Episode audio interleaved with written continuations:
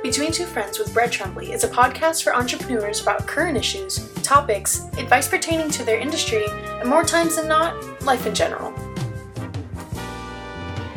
In this episode, our guest is Kara Brown.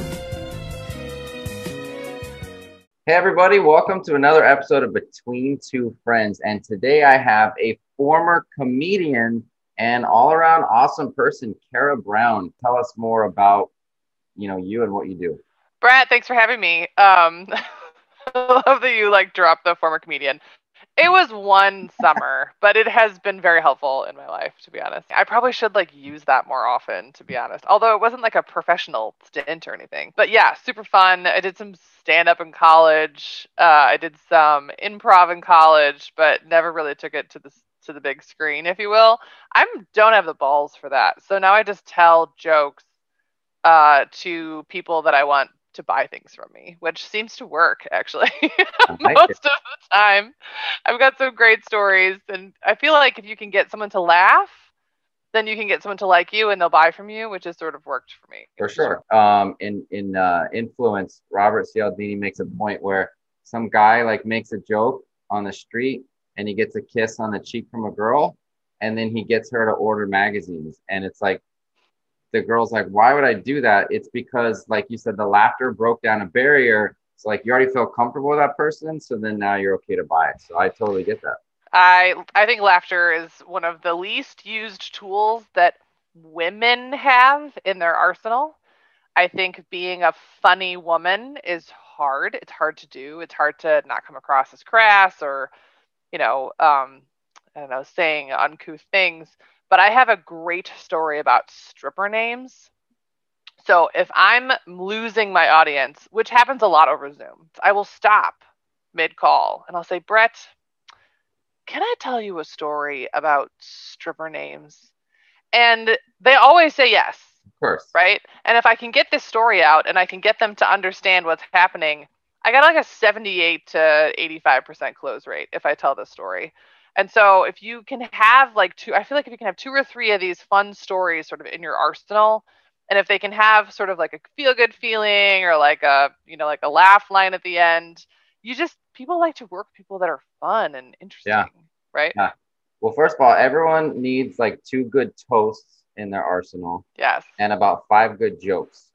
Yes. So, but I would be the worst wannabe podcast host ever if I didn't say we got to hear the stripper story everybody wants to know. yeah, happy to. So it's uh, 2013, and I'm a shiny new consultant, right? Sales and marketing consultant. And we're using a new tool called Outreach.io. Now, this is now they're a bazillion dollar company out of Silicon Valley, but this is early on. And I've got 25 sales reps on the floor, sort of banging out cold calls all day. And I've got eight reps on a desk in front of me and they are uh, basically using whatever crazy marketing stuff that I come up with to like test stuff, right? And so uh, we start using the tool. I can send email, 800 emails a night on their behalf. And Shannon, the only one on this team, is getting higher opens and replies than the dudes. So she's at like a 36% marketing quality. They're at like a 28. So it's just, um, it's annoying me because Shannon doesn't do anything different, right? She's just sitting on the on the phone being a girl. So we turn all the boys into girls. So Joe becomes Rachel, Bob becomes Sheila, and we crush it. Like we're doing great. Uh-huh. Everyone's really happy. We're crushing the quarter. MQLs go up. But I think we can do just a little bit better, right? And so we're emailing essentially truckers. And my girlfriend says to me, girl, turn them into strippers. So we did. So we had Bambi and Candy and Angel. we ended up with this incredible, you know, 50% uh, a return rate on this sort of this sort of you know test we did, and we crushed it. So the reason I tell this story, right, is one, it shows you that I'm sort of scrappy and I'll try new stuff. Yeah, yeah. Number two, that. I have math, right? I knew the MQL rates along the way. And three, I'm not scared of sort of getting in there and using, you know, pretty blonde girl sell stuff. Doesn't bother me as a woman to get in there and like use what we've what we've got and it's helped us so much. So for, first of all not a lot of men can say that or do that right? Also yes this is but why it's so great being a woman in yeah, sales exactly. awesome. exactly. Second of all it's like when you when you get a friend request from an obvious fake profile on facebook. And and but but then you see you've got like X amount of friends in common. I mm-hmm. always click on friends in common to Sure. see to see which dudes thought that there was some random, just total, you know, good looking girl is the nice way I could put it. Um, who just like came across their profiles, like, oh, who's this stud that I want to friend on Facebook, right? and I and I laugh every time because it it never fails. So anyway. Uh, I can't imagine being a pretty blonde girl on Facebook or LinkedIn because I think you would just get blown up like all the time. Like I'm not a pretty blonde girl. I'm a middle-aged brunette lady, and like I get hit up on LinkedIn all the time. I cannot imagine if you were like a young pretty girl. You would just be it, like it would just be overwhelming. You couldn't break. You couldn't get through the clutter. Okay, so regardless of everything you just said, you still and you, you said earlier you're married and you have a funny story about that too. You still get quote unquote hit up on LinkedIn.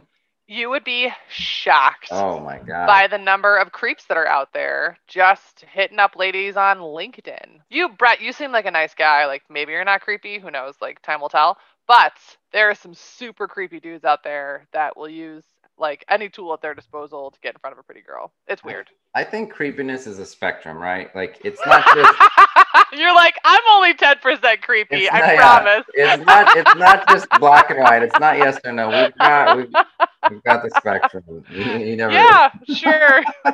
we can talk about where you fall on that later. Mhm. No, no, later, later. That's next next episode. Um, um, all right. We are just having a great time here talking yeah. God knows what. But um, tell us about you know some of the the business stuff because Oh, so we, stuff. we hope that entrepreneurs see this show and you're you are so far you've told us you're not afraid to be bold, right? Yeah. And quote unquote you had the balls to do stuff. so but but seriously, um, tell us about being fearless and maybe connect that to the women and what you're doing in your current role. Uh, I do think it's super important that women join the entrepreneurial world and that they take um, a real concerted effort to actually make real money. So, one of the big things we talk about, um, both in my business as a female owner, um, as well as in Close Her or Launchpad 2X or the Women's Entrepreneurship Initiative or the Entrepreneur Organization, all the organizations that I'm a part of as a female leader, is that less than 2% of female founders will ever break a million dollars in revenue. Wow. It is a it's 1.7%. This is an American Express number. It's not my number, but women start businesses more often than men. So mm-hmm. we over index on starting businesses, but we way under index on actually getting to a million dollars. And you and I both know that a million dollars is barely the starting line, right? It just sounds nice. I had to have this conversation with my team when we did it. So we hit a million bucks in about 10 months. And I said, listen, guys, like this does not mean that Kara has a million dollars in her bank account. Right. This just means that I've spent nine hundred and ninety nine thousand dollars on Yeah. you guys, Right. right? Like right. You just, you just spent your way to get there. Right. exactly.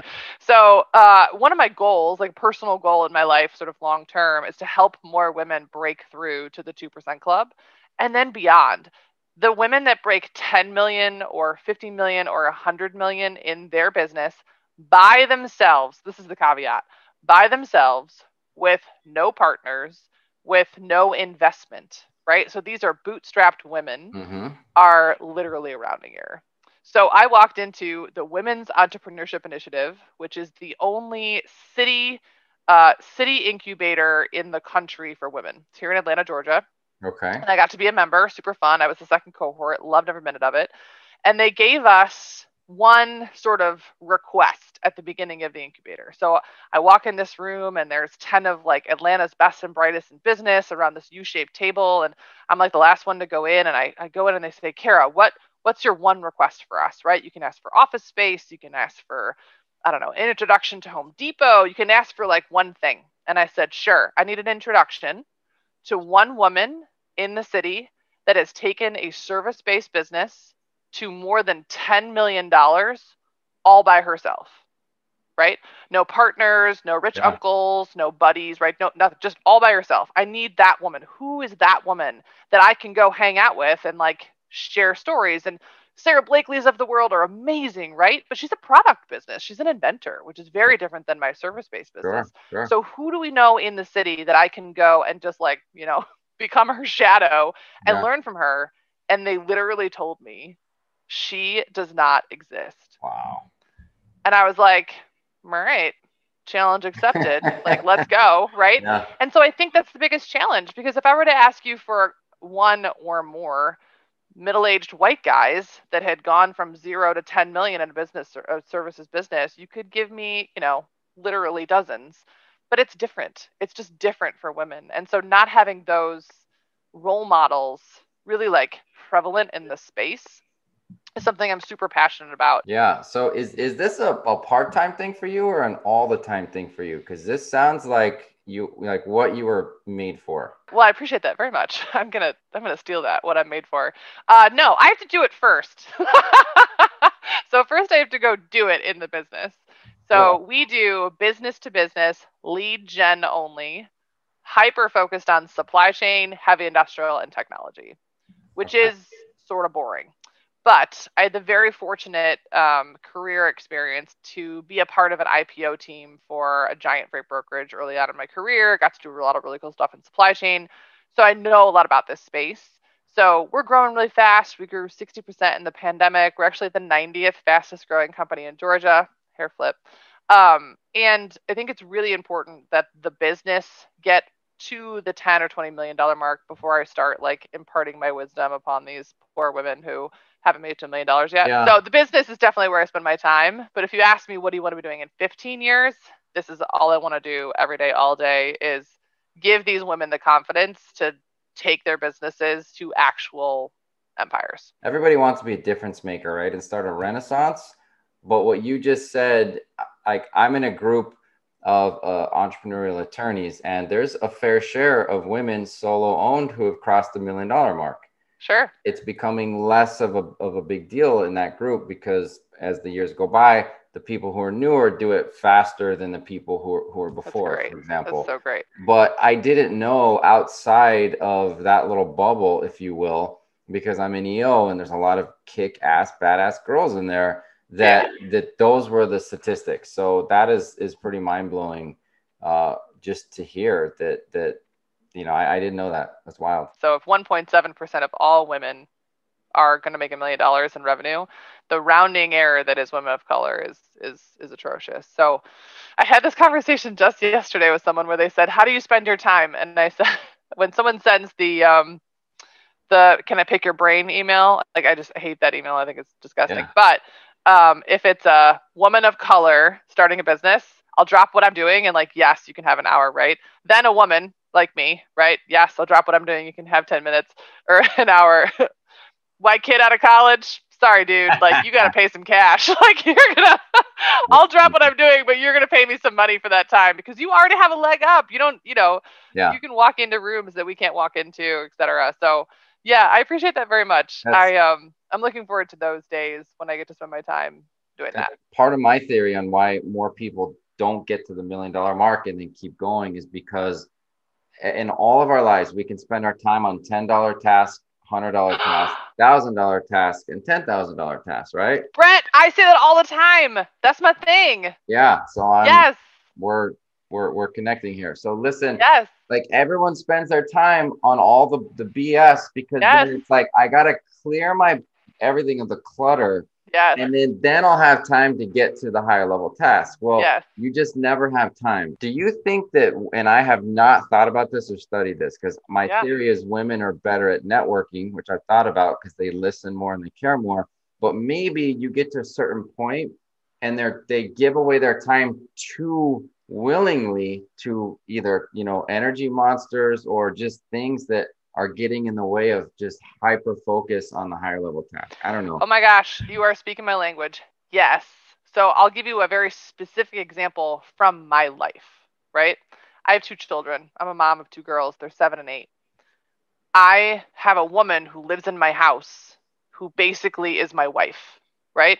She does drop off. She's an au pair. She does drop off, pick up, laundry, makes lunches, goes to the grocery store, does the dry cleaning. Like she does all the stuff for the children that if she didn't do it would be my responsibility. She now gets to choose when they go to swim team. Are they going to go at four o'clock? Or uh, they don't. I don't care. Like I could care less. I'm not taking them Right. to swim team.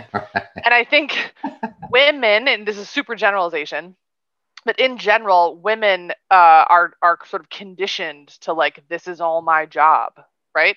I am responsible for making sure that their uniforms are clean. I am responsible for making sure that they, you know, brush their teeth in the morning. But at the end of the day, those are $10 tasks.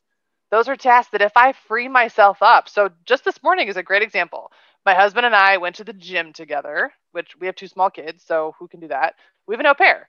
We got home, the children were ready for school, lunches were made, hair was teeth, brush was or whatever it is, hair was washed, teeth were brushed, and um, Eric and I, my husband and I, sat down for a five minute coffee conversation as the au pair and the children were leaving the house. That was a ten thousand dollar moment for me. Yeah, exactly. Right. And if exactly. if we were running around and shuffling the kids all over the place and yelling at each other because you didn't do cleanup, I just I had we had those days. We had those days up until we had an au pair in 2007. yeah, And those were awful times. And so I think from a from a female perspective, we have a tendency as especially as moms to think we own all the details and Mhm. to think that every detail of these children's lives I have to be a part of. I think this whole idea that we are wrapped up in our children's lives and we're wrapped up in the details and we have to take care of everything ourselves. If the if the if more women could get on the I don't have to do ten dollar tasks sort of bandwagon, they Yeah. could be a lot more successful. I love that example. Just the name au pair, it's cool. I mean, I have an I have an au pair. Right. It just sounds cool. Second of all, someone can have a seven figure business finding au pairs for people. And I've said Oh, that yeah. recently to a few people. I know someone that does that, but not full time, and she should. Third, my opinion, because I we have three kids, me and my wife, and I think that um that's I guess that's like my credibility to opine now on, on but anyway, um, is that is that mom guilt is real, and So if, real. if you're not combing the hair and you're not driving and you're not doing all those things, you feel bad and you feel like an inferior mom. we and have you, got to get you- over that. And you feel like the moms that you see on Instagram that do all those things and the house is clean and they have time to drink wine and make dinner and all that. And the thing It's is, some people would say, well, that's a bad example for your kids and not everyone can have au pair. That's guilt. I, I would say the fact that y- your your attitude about it is matter of fact. You are not your kids. Their life is not yours. You're actually setting a good example for them to Yeah. realize that that mom and dad can have a life. We can have our, you know, we're a family, but I aspire to be there someday and I don't have to be miserable and overwhelmed and underslept all the time and that's how I feel like I'm I'm being accomplished. Does that makes sense. Yeah, and I think I have two little girls, right? So my girls are growing up with mommy's a boss, Yeah. right? Mommy is a boss. We have staff in our house. I have staff at work, and I didn't grow up like this, right? Like I grew Right. up very, very upper middle class. And you know, we have people to do things for us. The hard part for me is keeping them grounded. Sure. right? How do I keep these two little girls grounded so they know that mommy has all this because mommy works her ass off, Right. Not because we were handed anything, right? Right. And so that's the biggest challenge, I think. Well, um, yeah. And like I, I have to remind our five year old, hey, hey, that's not your housekeeper. You don't get to tell her to clean up clean up your messes. So yes, that, that's the part of staying balanced. So you know, you've already said some really awesome things that I hope people, especially women, take away from this. But um, you know, final final thoughts. What does the world look like for women entrepreneurs in five to ten years? Oh gosh, I really hope that we are doing it ourselves. I hope that we can I hope that women can help women. I think that's the most important thing. So we have an almost all female team. I think we have four or five now. And um I think women using other women. So find if you're going to hire a vendor, find a woman, right? My CPA is a woman, my website designer is a woman and i think if we if we continue to empower each other and pay each other real money real money it's not a barter it's not a you know i'll do this for you if you do this for me like there's cash involved and continue to raise the bar for each other and then we'll raise the bar for those behind us Yeah. There it is. I love it. I mean, th- thank you so much for joining us. this today. was fun thanks for having it me It was super fun. I hope that that people got something out of this, and I would love to stay in touch and keep kicking butt, Kara. Really, just thank Excellent. you for coming on. Thank you for listening. Stay tuned for our next episode.